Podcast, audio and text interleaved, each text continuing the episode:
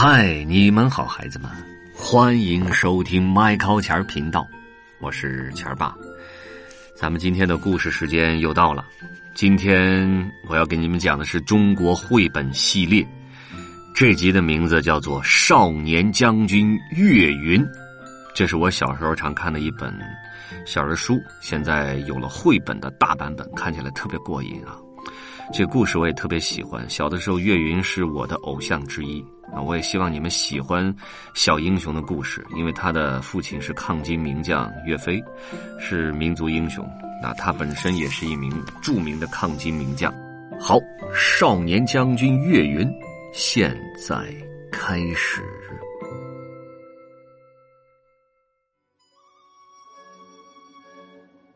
话说这一天，年方七岁的岳云。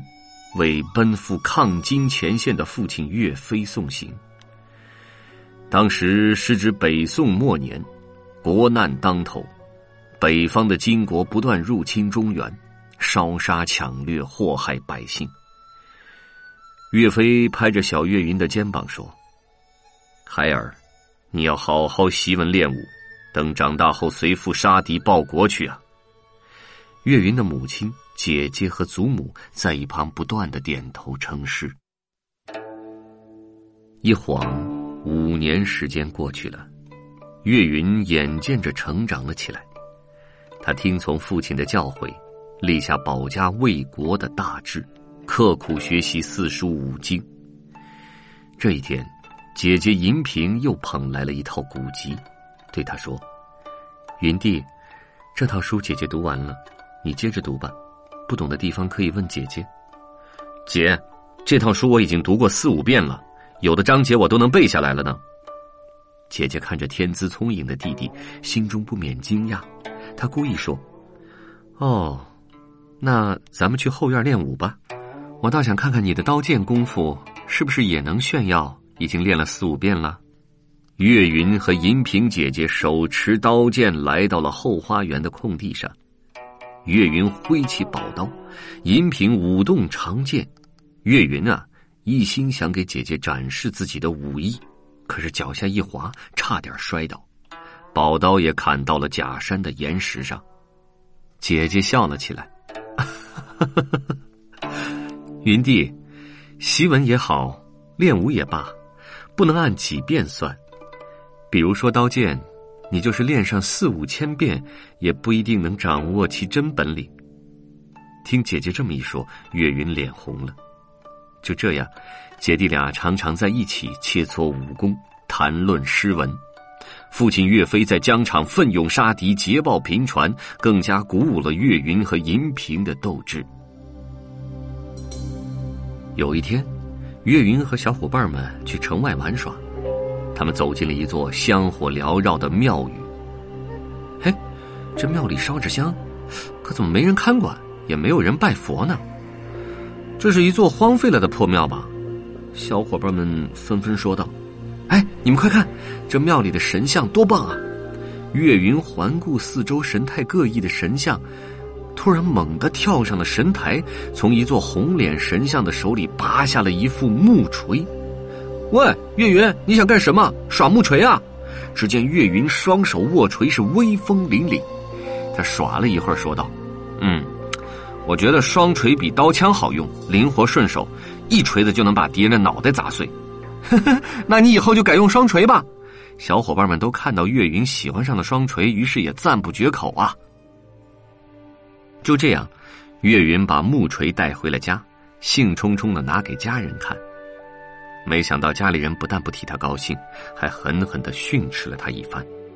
祖母说道：“孩儿啊，你怎敢拿那庙中的东西？你就不怕报应吗？”母亲说：“没人在，也不能动别人的东西呀，因为那不是你的。”姐姐银萍说：“你要是喜欢这种兵器，回来说清楚不就得了？再说那木质的锤又不能打仗啊。”岳云惭愧的低下了头，祖母见状，便叫人去城里铁匠铺为岳云定制了一副铁锤，并说道：“你父亲的书房里有一套介绍前朝将军锤法的书，你可以拿去好好的阅读阅读。”岳云高兴的谢过了祖母、母亲和姐姐。就这样，小岳云开始仔细钻研父亲的各种兵法书，每天刻苦操练铁锤，三年来从未间断。转眼间，岳云已经成长为一个十五岁的英俊少年。母亲看到祖母定制的那副三十斤重的铁锤已经显得太小太轻，就和银平商量，为岳云重新定制了一副五十斤重的铁锤。可是，岳云的力气越来越大，耍起五十斤重的铁锤也不够劲儿。银平又去找铁匠，专门为弟弟打造了一副八十斤重的大铁锤。铁匠说：“哎呦。”我还没见过谁十五岁就能抡动这八十斤重的铁锤呢，嗯，不简单呐。话说一天清晨，咚咚咚，咚咚咚，院门大响起来。岳云开门一看，父亲的好朋友牛皋将军大步跨了进来。牛高见过岳云的母亲，作了个揖，气喘吁吁的说：“啊，嫂夫人可好？在下奉岳飞元帅的命令。”往前线押送粮草，元帅托我顺路捎一封家书给您。他现在身体很好，请不必担心。岳云啊，早打定了主意，要找机会去父亲那儿参军杀敌去。今天看到牛高叔叔前来，知道机会到了。他趁母亲留住牛高一行吃饭，便借机把牛高领到了前庭的空地上。牛叔叔，我练铁锤已经三年了。每天都想着去战场斩杀金兵，请您试试我的武艺，看看我是否有资格去参军。牛高听后大喜，说道：“哈，没想到你这孩子长得这么快，好吧，你就耍给我看看。”岳云啊，使出全身解数，抡动八十斤重的大铁锤，把牛皋看的是眼花缭乱。哎呀呀，我说你可不得了啊！凭你这般武艺，可以领兵杀敌，当个小元帅了。牛叔叔，既然您看得上我，请您替我在奶奶和母亲面前求个情，让他们同意我跟着您走。牛皋犹豫了一下，说：“嗯，好吧，我试试看。”可是当牛高见到岳飞的母亲时，又觉得说不出口了。毕竟岳云的岁数还太小。看到牛高支支吾吾，岳云干脆自己上前说了出来：“请奶奶允许我跟随牛高叔叔去见父亲。”我听从父亲的教诲，习文练武，就是为了长大像父亲那样精忠报国。我今年已经十五岁了，该上战场了。祖母打断了岳云的话：“孩儿啊，打仗可不是闹着玩的，是要人头落地的。你有满腔热情，但是你的本事还不够大，也没到那参军的年龄。”你呀，还是安下心来，在家勤学苦练，将来有的是机会为国出力。牛皋也不好再说什么了，托辞军令在身，匆匆告辞。临行前，他悄悄对岳云说：“你等着，牛高叔叔一定带你上战场。”话说，金国元帅金兀术率领大军进攻中原，兵分五路，势不可当。金兵一举攻克了南宋当时的都城建康府，皇帝赵构慌忙逃上了郊外的牛首山。岳飞在牛首山筑工事设伏兵，并率众将上山保驾，使得山下的金兵无隙可乘。正当金兀术一筹莫展时，军师哈迷吃献计说：“岳飞最孝敬母亲，咱们只要把他母亲抓来，还怕岳飞不投降吗？”